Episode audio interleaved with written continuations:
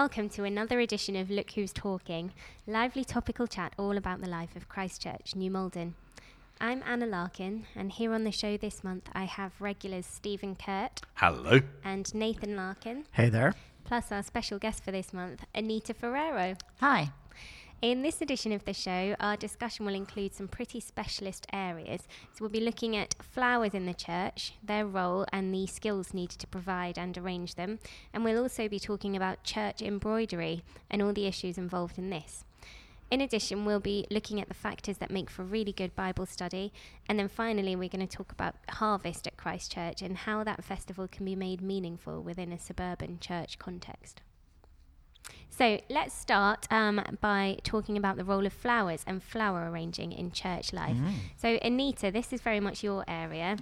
And, um, and perhaps I'll start by asking how long you've been doing the flowers at Christchurch and h- how long have you been in charge of it? Uh, I think since about the year 2000, uh, maybe before, no, it's probably before then, um, I was under the guidance of Grace Birmingham, and she taught me everything I Ah, know. Okay. Right. Yep.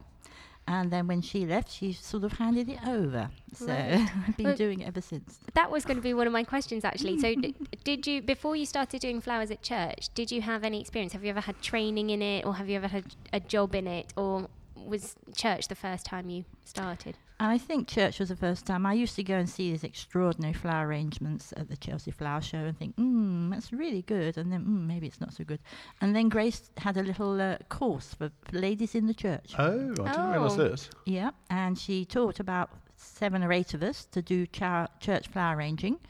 Um, and I'm the only one who ever came through fully qualified. Was it hard? But did people drop by the wayside then? Was No, it a bit they all- like, sort they- of, Was yeah, it like the apprentice? X Factor? You have to vote someone off every week. yeah, that's right. Yeah, six weeks, and I was the last one. We could do this, couldn't we? This an apprentice. I know. Would with you the would you think Yeah. about doing a flower course? I would love to learn to arrange flowers. I'm terrible at it. I would love to do a course actually with people, and I've thought about it if I could squeeze it in somewhere. But as soon as you say flower arranging, um, the, the younger ladies of the church hold their hands up in her- horror and say, "Oh no, I, I'm not good with flowers." But you don't actually have to be good with flowers. If you can put a bunch of flowers in a jar of water, even a milk bottle, you have arranged a flower. Yeah, but you can arrange them badly, presumably. Uh, you can arrange them not so good. Hmm. Um, there is a way of, of even with a, a cheap old bunch of flowers from um, the garage, you can actually make them look nicer. Do, Yeah. do people who are good at it tend to be the same sort of people who are good at art? Um, they have an eye, I think, for it. Mm. They do have an eye, and uh, and you do learn about the shapes and doing pyramids and, and doing curls and things. But you don't have to do anything as complicated as that. As I said, you need a, a vase and some water, and some flowers, not too dead, and uh, and you're away. And do you, when you do it at home, do you ever? I know I've seen sometimes when you you're doing the flowers in church, you you bring in things that you've got from your garden as well, like especially greenery and things. Do you do that at home? Do you have flowers at home often? Yeah, I do. I used to arrange flowers artistically at home. Um, and then one day I had this jar on the mantelpiece and it had some twigs in it, which were artistic. And I think I had a Bible study group round. They were all staring at this for a long time. And in the end, they said, Are they dead or is it art? and, and after that, I just I tend just to use a vase and things. Um, I've got a lot of foliage in the in the garden, and I use that. Um, I have been known to sneak up late in the evening and nick flowery, not flower stuff, but leaves and stuff from the from where I live. Oh, what? I thought you saved people's gardens. Thought, Well, haven't- haven't you well- read Rapunzel? I have been caught. I was caught by somebody once, and she said, "What are you doing?" And I said, "Well, I'm just getting this foliage." You can't do that. She said, "Are you the person who came last week and stole all my sunflowers?" Oh no! Oh, and were you the person?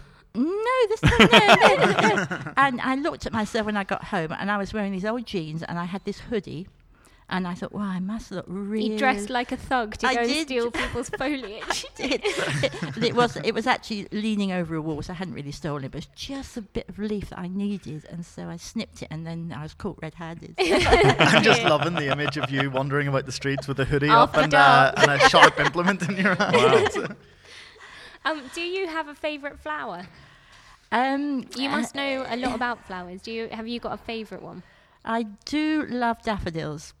Uh, but they're not easy to arrange. Mm. And Oh. I suppose the easy ones to arrange are things like roses and things. Daffodils arguably uh, the biggest flower moment we have at Christchurch in the whole year is Mothering Sunday, Yeah. Yeah. when we give daffodils out, and they are, you know, a few years ago we thought, do we, um, you know, phasing in Belgium chocolates being given instead, but there was an outcry and people wanted to keep their daffodils. People wanted so their droopy daffodils. They did was- want well, their they droopy do daffodils. kind of represent Mother's Day, don't they? And I think Yeah. it, I think flowers can often in the do same, much that. the same way as chocolate represents Father's Day. oh, since when? and I know that in um, in literature, flowers are often used to to symbolise um, particular things, but I have never known enough about flowers to Mm. know that. But for instance, in in Hamlet, when Ophelia goes a bit mad Mm. um, and starts singing about flowers, the flowers that she mentions are very very significant. But I would have to look all of that up. wow. But Anita, do you know um, much about the the? There is a meant to be a strong link between theology and some flowers as well. yeah, And yeah. then can you tell us much about Mm. that? Yeah, actually, I was I was reading that talk, that speech from Ophelia this morning. Oh, were you? Just sort of brushing up on it. Yeah, so in the olden days, of course, people could not read or write, and in the church, symbols were very important. And particularly in the windows, they would have um, the symbols, the, the white lily for um, Mary and for purity. Um, you get the, the, in our church, you've got the grapevines um, up in, in the window for I am the vine. Mm. Uh, you've got that, and ivy is used for for a sort of eternal and everlasting uh, symbol. And and people in church would have looked at these things and remembered them. The whole idea of language of flowers became very popular in, in Victorian times, and um, there there were various flowers like like the rosemary for for um, um, faithfulness and that. I Mm. sometimes put Okay. rosemary into wedding flowers. That's rather Oh. nice. Uh, and the Do you find the marriage does better if there's a bit of Oh, rosemary in the absolutely. My brother's wedding had rosemary in the flowers, actually. It was, it was only last year, but they're still It was going only strong. last year, It's all down to the rosemary. apparently. You have to be careful though, because um, in some cultures, carnations uh, are bad, and carnations give bad vibes. And I was looking up carnations today, and, and carnations are a real downer. Really? And, Oh. and you don't mix white and red carnations. You don't ever take a bouquet of flowers of white and red carnations into hospital. Because that, that is a sort of foretaste of death and, Oh, and dear. Oh, Crumbs. Uh, and so that's. I thought a- lilies were the thing associated with death, but uh, lilies too. but Lilies with purity, of course, for, Right. for Mary. Um, Yeah. uh, but not yellow lilies. They're they're a bit flippant. They they uh, are gaiety and, and, a- and a bit sort of. Ooh. Uh, and then you you you don't usually bring into church. It's very bad luck apparently. And you is for sorrow. So if you've got you um, in funerals, it, Oh, it- really? it symbolises sorrow. because No isn't the. John Betjeman poem doesn't that mention yew branches or something? Mm, And can't remember Christmas or something? No, Yeah. I can't remember. Oh. And white roses mean um, I love you. So more than the red rose, we give Huh. someone a, a white rose. yeah, there was a particular code, wasn't there, in Victorian Yes, times about that's right, flowers yeah. you'd send to a woman saying, you know, oh, it's all over, or Do you know, I had no Mm. idea. I do buy flowers for Anna every now and then, but uh, not just when I'm in I'm going to start looking up now. Yeah, in uh, case you're trying to tell me Whatever's something. in the my, shop. my mum would know I'd broken a window playing cricket in the garden if there were flowers waiting for her when she got home. Uh, yeah, yeah. I think you some, if your husband does come home with a big bouquet, you sometimes think, mm, Yeah. Um, and you are part of a team that does flowers at Christchurch, aren't you? So who are the other people who help you? Yes, it used to be quite a big team actually, and that the people have retired or moved away and so on. So my stalwarts are um, Jill Mascara Mhm. helps a lot, and, and Audrey Theory was great with her flowers, and she did very nobly come when she wasn't feeling up to it and sit and range flowers. Um, she's having a respite at the moment. Mm. and also Pam Grace. She was she was very good and um, y- used to help a lot. I'm a bit of a slave driver. That's the trouble because when you when you have a big event, um, well, like the, the last uh, the wedding, of, um, Helen Perrin's uh, daughter got married. I think we did about 20 or 25 flower arrangements that They day. did look magnificent. They did. Uh, they for Alice's- lovely, yeah. it, it, it Alice's is. wedding, yeah. And they smelt lovely as well Mm. in the church. Well, You I was, g- yeah. I mean, this issue. Um, you know, I've assumed that flowers are um, partly visual and partly smell based. You know, that they do make the place smell nice, or. Um, but it's more visual for you, it's is it, Nita? more visual. Yeah, you have to be careful with the, the smell. For people like me Yeah, with yeah. sensitive noses. yeah, lilies uh, uh, also can affect people. Um, and they can become Mm. a- allergic to it, and hyacinths as well. Hyacinths are beautiful in the garden, but when you bring them in, they've got a rather sort of overpowering, not They so are very pleasant. strong, actually. Yes, they Yeah. are. So I try to keep off the smelly ones if possible. Mm. Uh, freesias are good. They're good. They're okay. Mm. And stock. Stock is lovely in church. Mm. I- At our wedding, we had um, rose and eucalyptus, and eucalyptus you don't tend to smell very often. And every time I smell it now, it makes it makes me think of our wedding day. I Yeah. think smells can Smell be like massively that. brings back memory, doesn't it? Yeah. Yeah. The, yeah. I mean, w- flowers are something I grew up with. My grandmother uh, was a great flower arranger at St John's, Deptford, which was her church. Um, but I grew up with flowers just around the church and sort of taking them for granted, really. But where I've really, as well as sort of as I've grown older, looking at the arrangements more and appreciating them, the other thing that we've seen is that the massive effort that's made to put flowers on the table at Grapevine, our lunch club, Mm. and when we do the night shelter and Simply Christian course makes a massive difference. Yeah. And when I did the dad's parenting course, this was so ingrained in me that I still put out flowers on the tables, you know, because I was determined that it wouldn't be just barren and just you Here's know, a beer. tins of beer and it? stuff. I don't know, but none of the dads commented on it, but I think it showed the impact it had on me of Mm. appreciating the flowers, that how Mm. much that communicates care. And when people came in to Grapevine or to the Simply Christian course or before that Alpha, people would be very touched that.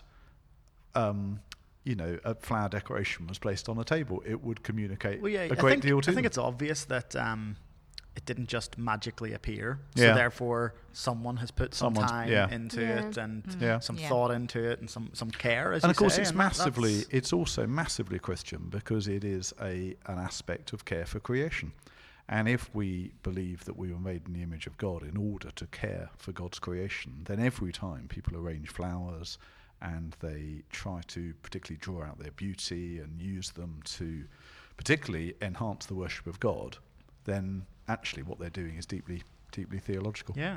So um, I, I've heard that there are certain times of the year when traditionally you're not supposed to have flowers in church Mm. deliberately. Lent. Is it Lent and Yep. Lent. Good, Fri- and Good Friday Lent, as well? You're That- not that is supposed. in Lent. Well, is it?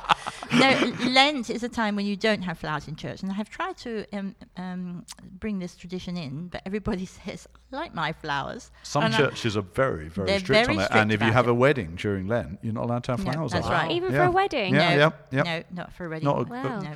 So Not there's nothing but- until Easter Sunday then, is that how Well, it that, the works? idea Mm. is delayed gratification, and, and it has some logic to it. The idea is that um, during the period of Lent, um, it's a period of sort of fasting of Mm. all sorts of things, and actually you then really appreciate those flowers when they appear on Easter morning. So there's a lot of logic going for it, Yeah. and and perhaps in our culture there is far more uh, unwillingness to wait for anything. Mm. Um, you know that everything should be immediately accessible, instant gratification. Which leads Um, on to what I was thinking is Christmas is the ultimate time of like no one uh, uh, appreciating delayed gratification or anything like Yeah, that. Chris- but Christmas is my favorite time. Yeah, we, the we don't re- we don't really have any Advent anymore. No. really, it's sort of just doing Christmas earlier, isn't it? Yeah, really? it You seems know? that well, we're already Yeah. starting to see some Christmas things creep into shops Yeah. already, which Yeah. is outrageous. But um, but uh, yeah, are you involved with the tree that goes up at Christmas Oh yeah, and things like that? a big part of it. Yeah, I'm afraid we are involved in the tree. And Graham. Yeah. And Graham and, Yep. and, um, and Roger Perrin as well. He's a, he's a great great one to help sort of put I up do the love tree. Christmas I at love church. that when the uh, Christmas tree comes in. Yeah. Is that your is that your favourite time of year, decorating the church? It's Anita? a great time. Um, it is great. The tree is tricky because of the Christmas lights, and I do remember one occasion when we put the tree up and we got all the lights out and they wouldn't work, Oh. and I was absolutely distraught about this. Oh, Mm. not again! You know, we're going to have to fiddle around and try. So it was. Um, so Stuart Daniel was passing at the time. I said, Stuart, the lights are not working. I said, Oh, please, can you come and pray over the lights? And he said, Oh no, no, no, no! I've never, I've never found that praying over the lights ever, ever effective. Oh, I thought you were going to say he prayed over them, and they came on. he said, "Let there be light" or something. No, no such luck. I'm All right. afraid, So what did you do? Did you have to We just had to have a go tree with no rush lights? We sent. Uh, who was it at the time? I, um, it was it was Graham, um, Graham Mitch. We sent him out, for some lights, and he came back with some lights. Mm. And then his wife Anne said, "These are the wrong sort of lights. No use. Go, go off again." So we had to go out and get another lot of Really? lights. And I think after about three attempts of getting lights, we actually got lights Wow. for So the this was quite a while ago then, yeah. yeah, Wow. this was some time ago. Yeah. Yeah.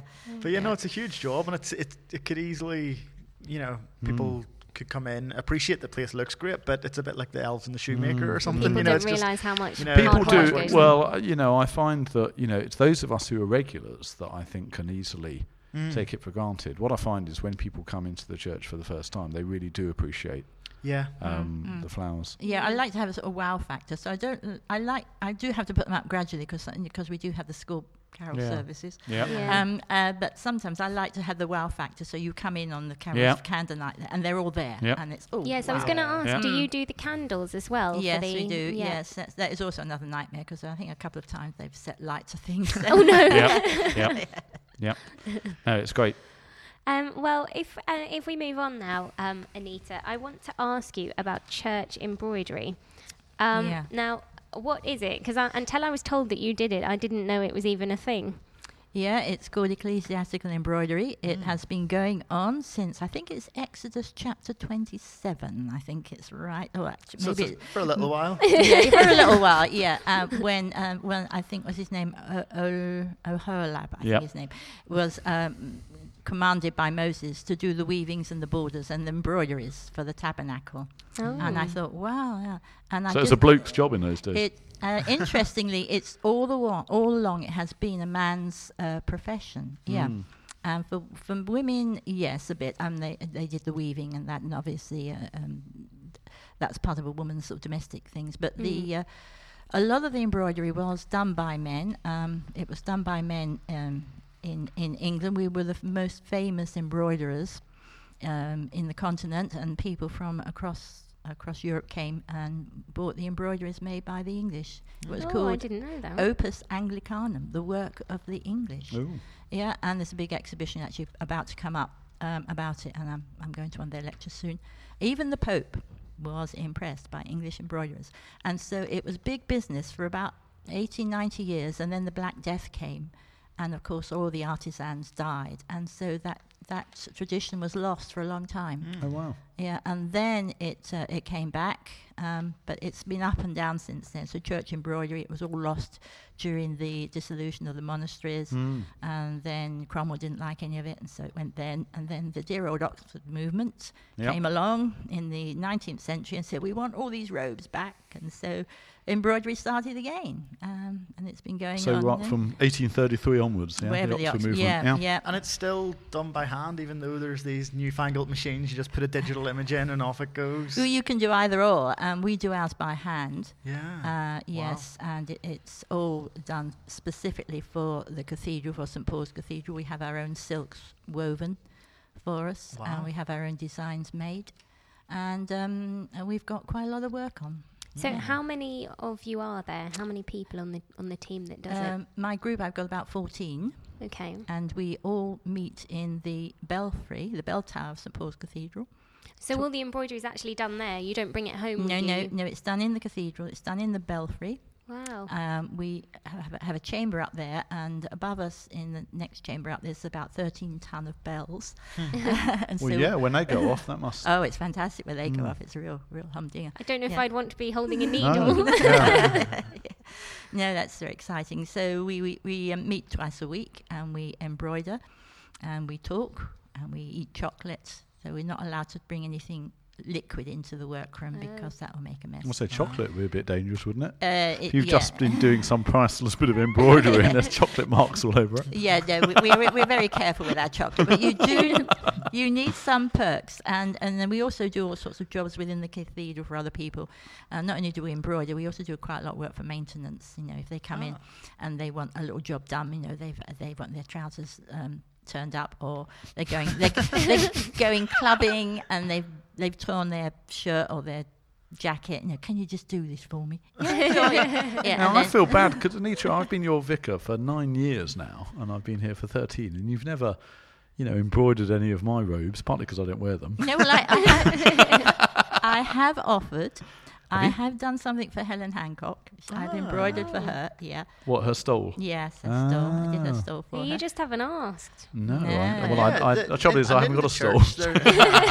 but in the church, there are the um, things on the pulpit. Yeah, there and are. Things like that. And I understand that you, you I did those, embroidered yeah. them. Yeah. Oh, did you? Well, we Yeah. haven't. You see, the thing is that um, within the conservative evangelical tradition that Christchurch has come out of, um, or developed within, I should say, um, there was great suspicion of all these things. Yeah, absolutely. Um, and you know, it was regarded as dangerously papist. I mean, you know, presumably in Northern Ireland, Nathan, this would have been similar. Well, it was interesting that in, in talking about flowers and, and then I assume Yeah. stained glass windows and all of these things being visual. I, I grew up in a church where it was white walls Mm. and, Yeah. and wood Yeah. Yeah. and nothing else because it was all too dangerous. Yeah, and Christchurch would have had, for a lot of its time, a great suspicion of any of this. But I think all those ancient sort of um, dividing lines are really essentially falling down now, um, partly because evangelicals have a lot more awareness of the goodness of God's creation and the importance of celebrating it and reflecting it and a- and those things not being seen as inherently idolatrous. Mm. It's a Mm. difficult one actually because we did have a big exhibition of our first um, our first collection at, at, uh, at uh, St Martin's at Central St Martin's Hmm. when we did our first lot of robes for the cathedral for their 300th anniversary. And I asked a friend of mine to come and see it, and she's a very um, uh, conservative evangelical, and uh, she looked at me with absolute horror as if I made some Mm. improper suggestions. Oh no, I couldn't possibly come to that. you know. Mm. Um, um, my ladies are mainly from the sort of slightly higher church tradition who Mm. embroider, Yeah. and I had to learn a whole new vocabulary of Yep. what all these robes were. And um, although I think they're probably a bit overdone, um, in a cathedral context, Mm. it works beautifully Yeah. because cathedral not only it is an act of worship, obviously, but it's also a theatrical experience. Mm. And if you go up the aisle dressed in a silken robe covered in crystals and embroidery and that, uh, it, it is sort of diminished by the grandeur of St Paul's Cathedral, and so it does not seem over the top. Mm. Yeah. And uh, to see uh, the, the bishop going up with the mitre that you've embroidered Mm. uh, on Christmas So you've had to do, you've had to do a new one for Richard Chartres, haven't you? we did a, hu- two. We did one for him uh, in is his cathedral. head shrinking, or is that right? Is Well, you see, he's losing his hair, and uh, his his mitre was getting a bit big and kept slipping down over his eyebrows. So I sent lots of messages to his secretary saying, "Can I have his head measurement so I can alter?" it?" You know. and uh, they never came. They never came. So anyway, I thought I'd better alter it anyway because it's ridiculous. It keeps Yeah. falling down. So I altered it. And then he had a service, and in the middle of the service, you, you take the mitre off, I think, for reading Yeah. the gospel. He took his mitre off, and there was a really dark red ring round his forehead.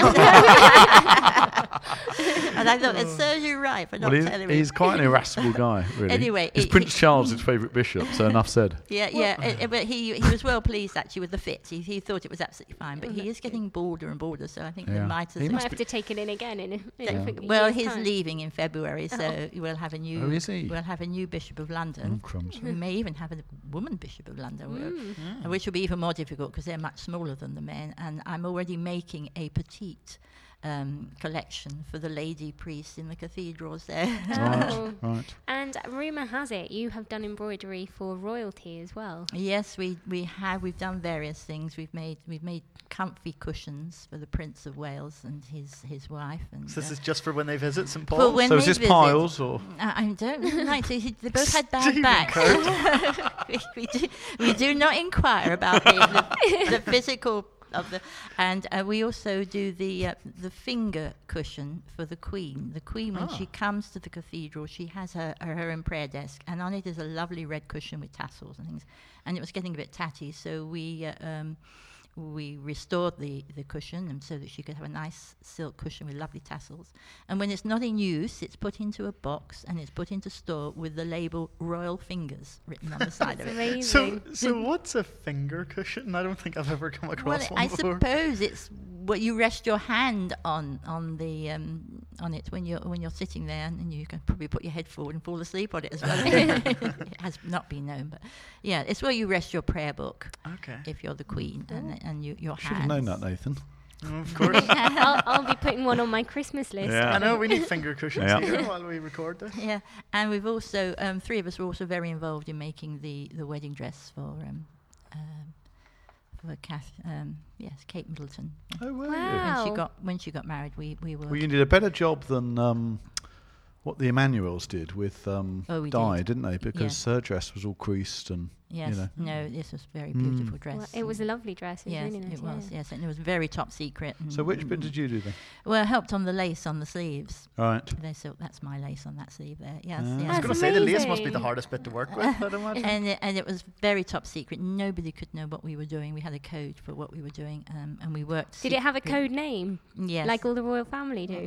yes, it had a code name, and no, even security at Hampton Court where we made it didn't know what we were doing, and they kept asking us things, trying to prize out the secrets. So did you, have, did you have a cover story? No, yes, we had a cover story completely. What We- did you tell them you we, were doing? Uh, conservation. We've got this big conservation thing coming, and we've got to you know, do this. And, and they were asking, "How much are you paid to do it?" I thought, "Well, the cheek." I said, "I charge my usual fee." no, that's fascinating. Yeah. That's amazing.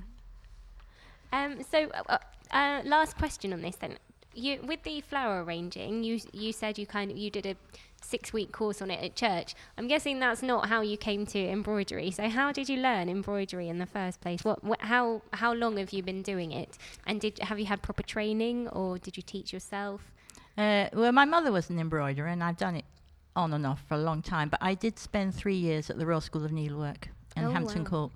Uh, three is learning all the new, all the techniques, all the traditional techniques, Mm. um, particularly this ecclesiastical embroidery, which is gold work and silk work and things like that. So I spent three years there, and then I was asked to join a, a, a new team at St Paul's Cathedral.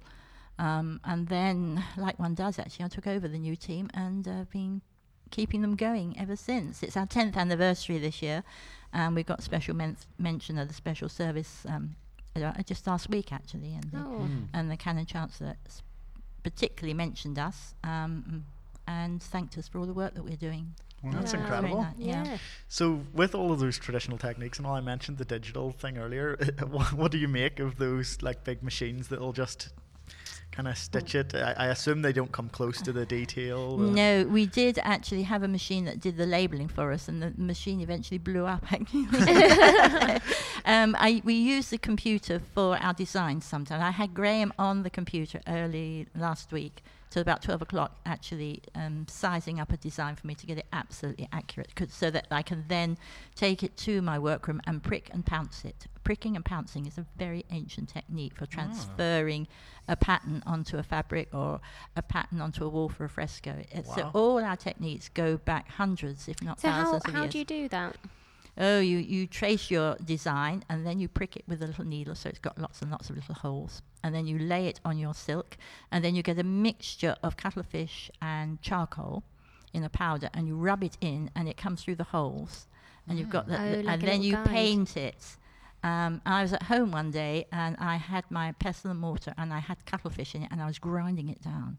Like and my son James came home and he looked. He said, "You're not expecting that uh, to eat that for supper, are you?"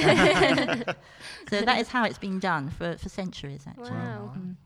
That's amazing. Well, we're going to move on now, and this will feel, for me, a bit boring after talking about embroidery for royalty. Um, but we're going to move on to talk, to talk about what makes a good Bible study. I can't believe you said that. Uh, yeah. um, so um, we have got lots of different Bible study groups at Christchurch. Uh, some of them meet in people's houses in the evenings, like home groups, and then there are some during the day at the various groups. Um, and there is a huge variety of different approaches to studying the Bible. Um, but Nathan, if I start with you 1st what do you think makes for a good and effective Bible study? Yeah, I mean, I, I guess the first thing that comes to mind for me is is the youth work context that I often am preparing that in, and and that then does make me think that the, the most important thing for me is to know who it is that you're leading in a Bible study. You know, if you if you just have a, a book and you bring it in and you decide, right, well, we're all going to just do this and, and pay no attention to the context or where people are in their faith journey, um, then that's a sort of recipe for disaster. So, so for me, the most important thing is to grasp who is in the group studying, and and also another thing we try to do with young people is to have the the topics as much as possible and the areas that we're going to focus on led by them. You know, so Mm. rather than us preparing a load of stuff that we think is good for them to know, um, I'd much rather, which we just did with going deeper, actually, a Bible study group with teenagers, and we spent a whole session looking at questions that they had, Mm. um, so that we're actually looking for answers to questions they actually have, rather than telling them the questions that they should have. Mm.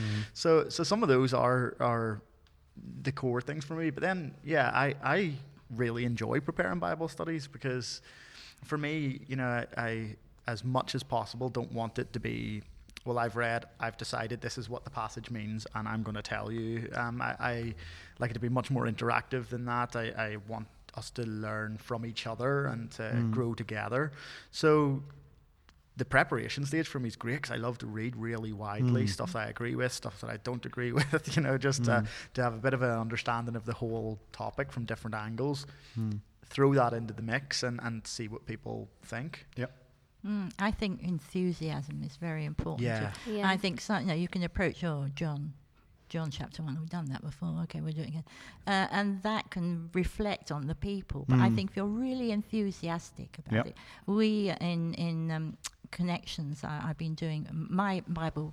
A group of pretty hardcore Bible studies. You know, we've we've done all sorts of. We've done Revelation and, and we've done Hebrews and we've done goodness knows what. we we've we've done a bit of Ezekiel. We had a little rest from Ezekiel, but Mm. I was so enthusiastic about Ezekiel Mm. from the beginning. And I think you've got to convey that to everybody, saying, Yeah. you know, it's going to be hard, girls, but it's Yep. very interesting. And I think you've really got to be enjoying what you're doing, actually. And Yeah. Mm. yeah. Yeah, and it's interesting the sort of the balance between those two responses you've made because making it interactive and making it grounded in the people who are there, but leading it But leading, strongly exactly. and with enthusiasm, you know, are things that could be in tension with one another, but actually can can go together. Yeah, no, definitely. Um, Mm. We have the interesting experience at Grapevine Extra of doing Bible study with people largely from a non-book culture yeah. and doing it largely with pictures, um, which is fascinating. Um, and because we've got the projector in the lounge, we can put pictures of Bible stories, you know, um, on the wall, project them onto the wall, and we still, you know, read the Bible, and but but it's heavily helped by visual uh, Mm. images, and it's fascinating uh, the power that pictures have, particularly when they're projected on a large scale, where people can look at them and how's that speaking to them about, say, a picture painting of the parable of the lost son. What do they see in it? You know, what does the the way that the father is racing out towards the son convey to them about God's love and so on? Um, and one of the things I particularly remember from Grapevine Extra was when we did the story of Jesus healing the man with leprosy. And um, one of the people at Grapevine, a guy called Paul, um, I'd said at the start about leprosy being, I think I took a leprosy face mask with me that I used in assembly. And I got them to have a discussion about whether the worst thing about leprosy would be the physical effects of the uh, disease or the social effects of Mm. isolation. And we had quite an interesting discussion about which would which would be worse. But then we read the story, and at the end of the story, Jesus heals the, the man with leprosy, and he is able to re-enter the community. But because of the um, the miracle that Jesus has done, um, Jesus is surrounded by people and can no longer stay in. He has to go out Yeah. and stay in um, uh, lonely places. And this guy at Grapevine Extra said, "Isn't it amazing the way that they've swapped around places?"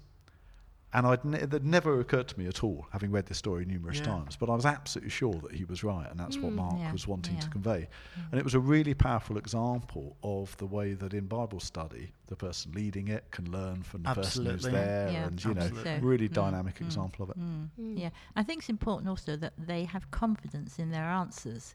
Because I've sometimes n- noticed with perhaps a new person in the group, they, they answer you and then they say, Is that the right answer? Yeah. Yeah. And I've said, no, no, we're not after right answers here. I said, we, no, we just want you to express how you're feeling, what you think of this, and you know, just speak up as you want to, and have com- let- let them have confidence. And it may, in one's back of one's mind, supposedly be the wrong answer, but it's Mm. not necessarily. It's the person has said, well, this is how I feel about this Yeah. passage, Yeah. and I Mm. think that's important that they are free to say that. That's something that I actually find I, I battle against a huge amount. I think the education system kind of so early on gets them, you know, green ticks or red Mm. X's, Yeah, and yeah. Um, and trying to teach young people that you don't need to only put your hand up when you have the right answer or what you think I want to hear. Yeah. But I am genuinely interested in what you th- make of this and, and trying to Yeah. grow that confidence and coax out of them the willingness to en- engage with a passage and to, to let us know what they're Yeah. thinking, whether Yeah. it be right or wrong. Or I think getting people to use their imagination, in, in pa- particularly because the Bible is so much narrative, um, perhaps this is a slightly more recent approach to doing Bible study, but where you get people to imaginatively re-engage with what's going on in the story, how they would feel to be a participant within it. Mm. um, and usually getting people to I find think about some sort of issue before we then go to the Bible and have Yeah. a look at it. Uh, something that gets people's minds working, gets a response out of them, how they see a particular issue. Then the Bible can often be seen to really powerfully speak in Mm. to that Yeah. issue. You know, Yeah. if you give people a set of questions, which I've done about anxiety or or whatever it might be, uh, and people then honestly open up about how they experience whatever it is, uh, and then you read a Bible passage, it can it can often speak a lot more powerfully. Yeah, it's that Mm. sort of inhabiting scripture, you know, Yeah. where you get them to, to live it out or to put themselves into the position of Yeah. the, the author or the uh, narrator or whoever it is in the story. Yeah, I think though that you know Bible study is more and more difficult because there's less and less biblical literacy. So um, what might have been a lot easier 30, 40 years ago, I think it's a lot more challenging now. Mm. Yeah. Even the language we use and the vocab Yeah. we use when Yeah. doing Yeah. it, you know, you, you, I find that I make y- assumptions all the y- time. You have to be careful because there is an evangelical vocabulary. And Yeah. you think, oh, Yeah. no. Yeah. Uh, or you, you'll mention. I like to call it Christianese. Yeah. yeah, that's right. Or you'll mention something. Oh, you say, oh, that time when Elisha did blah blah blah blah, and someone says, "Who's Elisha?" And you think, Yeah. "Oh yeah, no, we've got to get back to the, Yeah. to the beginning and and do yes, Yeah. and not throw things in of your knowledge so Yeah. much. No, Yeah. you have to be careful with that. In fact, I think that can be Bible study at its at its worst. I have been parts of Bible study groups where they turn into a Christian competition for who's the most pious or who's the, who's the most knowledgeable. You end up and- feeling and- like everything's just over your head. you, yeah, frantically Yeah. trying to think of something that you can. But I mean, I dip in. really hope that that we're cultivating Bible study groups here. That that's not even a remote chance of Mm. happening. You know, it's a it's a it's a dreadful example, really, to to have people feeling inadequate or insecure about um, Yeah. where they're starting from, and Yeah. That's one of the things I've really appreciated about being part of a home group. So I'm sure in in every Bible study group or group that meets together regularly, even if people don't start out as friends, they very quickly become friends. And if you regularly meet with the same people, then you no longer feel a bit awkward if there's something that you don't you don't know, or um, you don't feel embarrassed to ask questions, or uh, particularly questions that you think might be obvious to other people or might seem silly. Um, and that's one of the one of the big benefits I've found in, in joining a home group is being having a regular slot each week where we do sit down and study the Bible because I um, I don't I'm not very good at studying the Bible on my own.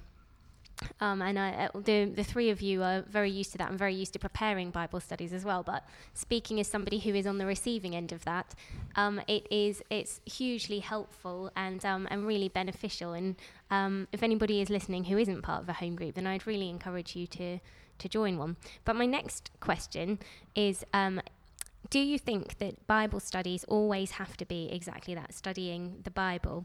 Or do you think there is ever benefit in studying um, a different book? Or I know um, some there's a connection group that sometimes will do a DVD series where it's, uh, you know, it's all still about the Bible. But do you think that there are other tools that can be used within Bible study groups?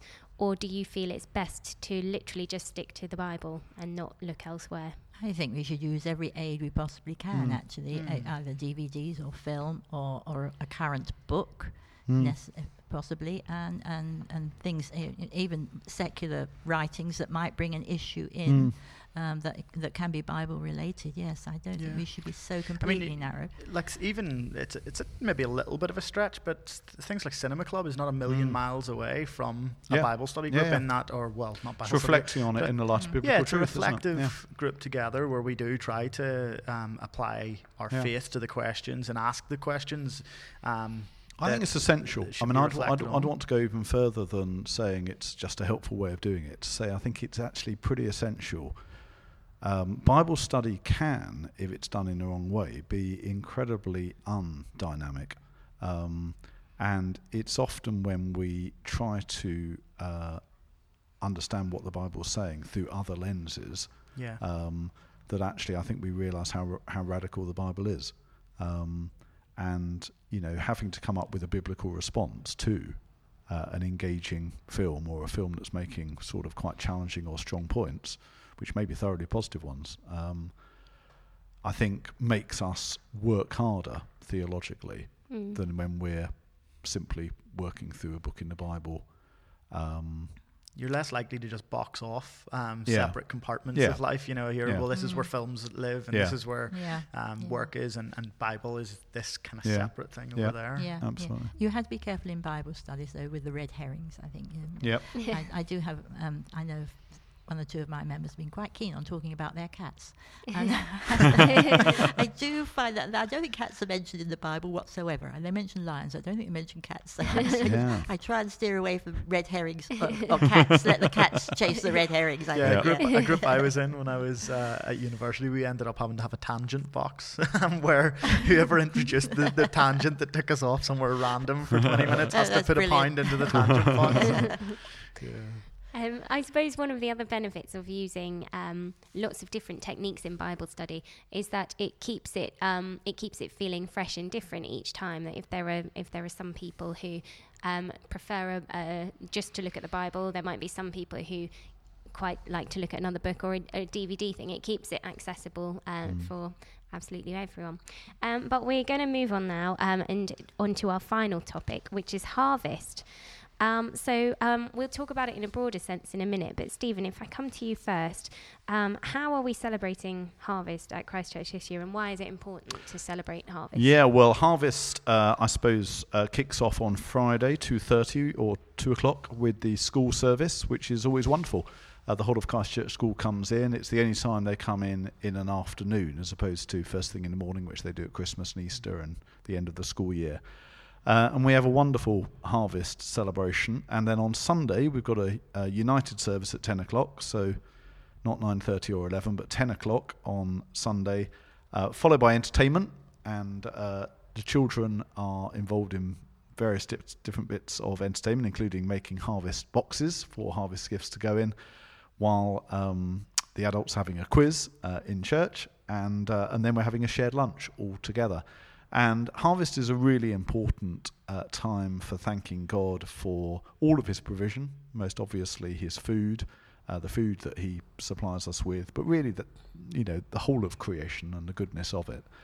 Um, and a time to be together and um, share fellowship. And we've got a particular emphasis at Christchurch at the moment on trying to bring the five strands Yeah. of Christchurch together. So the 9.30 community, the 11 o'clock community, the 6.30 community grapevine, uh, our lunch club, and also our youth uh, groups. And this year at Harvest, um, there is a particular effort to bring those five strands together, particularly yeah, by using was, the youth. I think it was Anna's idea that uh, Yeah. you know it. Um, for young people that are used to coming down on a Tuesday to play football or on a Wednesday night to um, watch movies or paint nails or do whatever the Yeah. girls night and girls are doing, um, it's a tiny bit of a stretch or a bit of a jump to to say come to a church service on a on, uh, this Sunday because we're all united together and Yeah. um, and for some, that's worked in the past, actually, and, and that's been fine. But uh, Anna came up with the idea that actually, what if um, the girls were going to come along, and I think some of the boys are as well, um, to help serve the children, the younger children. Um, uh, and, and in that time that we've traditionally in the past had some form of entertainment. The entertainment this year is going to be um, some of our young people helping to do the crafts or Mm. helping to run um, parachute games. There's a couple of the Yeah. girls who work in nurseries, and they're they're So going to be chucking them off the roof of the church attached to with a parachute. yeah, yeah, with sounds a, great. With a shopping bag. no, no, no. Um, just uh, I don't know whether it's upstairs in the parish halls or in the garden, or I'm not. I'm It's in the scramblers room. going to be it's in the in the scramblers scramblers room. room. yeah. Okay, Mm. and uh, yeah, so that should be really good fun. But I'm I'm really excited then to have the young people, you Yeah. know, uh, there and, and seeing that they're their part of something much yeah. bigger and to see the, the the people that serve them so much, you know, them having an opportunity to serve back. Um, Yeah. But yeah, to see, I think I think for a lot of young people, um, the idea that that they are part of something bigger is actually really attractive, and the idea Mm. that th- the kind of intergenerational um, Yeah. aspect of church is something that for a lot of young people they're not used to, and and I've only ever had positive experience of. Mm. So yeah, we're really excited to to have Harvest a little bit different this Yep. year and to have so Mm. many of the young people there. And having done that, it would be lovely then to welcome welcome them into a lunch, yes. Yes. which we all share together, and and that is a truly wonderful occasion when you're in that lounge, and you see 9:30 people, 11 o'clock people, 6:30 people. Grapevine this year, hopefully lots of the young people as well from the youth groups. Uh, it is um, distinctively Christian Yeah. Mm. when you see a whole load of people who probably wouldn't really have much to do with each other in the Yeah. outside world being there all together. I think that display that displays God's reality more strongly than anything else, which is you know what the Bible does say. Mm. Yeah. So um, so it's a very important occasion, and I think the whole um, the whole importance of coming together to celebrate the things that God has given us that we all have in common. Uh, you know, most obviously food and sharing it together, uh, particularly lends itself to expressing our unity. Yeah. Yeah. So I think we're on sticker duty again this year. Yep. yeah, as people come in, you give them a sticker for Yeah. you know, what they belong to. so everybody's clearly labelled. Everyone's labelled. Yeah. Church is a place where we label people. Yeah, that's right, yeah. But, but no, I think that that was a really We nice, literally label people as they come in. no, that was a really nice touch. I think to be able to see um, as you looked around the room. Yes, as you Yeah. said, uh, you know, a huge range of different ages and you know people from all sorts of different backgrounds. But also just to see, you know, I belong to this community, or I'm Yeah. part of this one, but yet we're all one was really great. So if you're listening to this before Sunday, don't be too gruff with us if Anna and I try to label you. Yeah. Uh, Do you get any negative reaction in when you slap a label on someone? Not so much. There, w- there was, uh, yeah, no, there was plenty. Do you of do people, it different gender? You know, does Anna stick labels on the women and you Oh, stick no, them on the We men? give people their own. the- we, give, we give people their own label. They can stick it Oh, on. right, okay. But no, it was funny. There was quite a number of people who, like, while we were labeling, giving, talking to someone, were trying to sneak round the back and slip on in Mhm. without a label. And Be- be there are others who, yeah. who it was almost a, a competition to see how many different categories they come under. There were a few. Yeah, who- you see, who I, came I don't under get the all of most. them. I don't think I anyone get got four, but I don't get youth, you see. Rod and Jen had quite a lot last year. Yeah, you see, people who help out with the hive Yeah, you get people who youth. I help think out lots of Carolyn different actually, things. because she Yeah. did um, Yeah. going yes, deeper as Carolyn well, and all had of youth them. as Yeah. well. yeah. So yeah.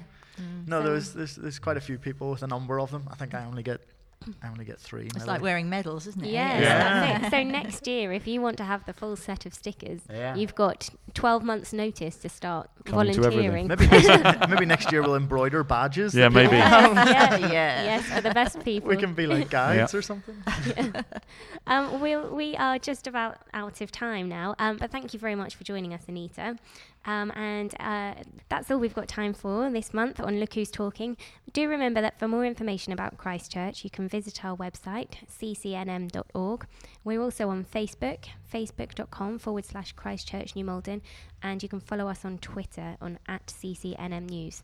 We have also just launched Church app, um, which can be downloaded from the App Store, and you can create an account and sign in, um, or you can contact the parish office, um, and we will email you an invitation.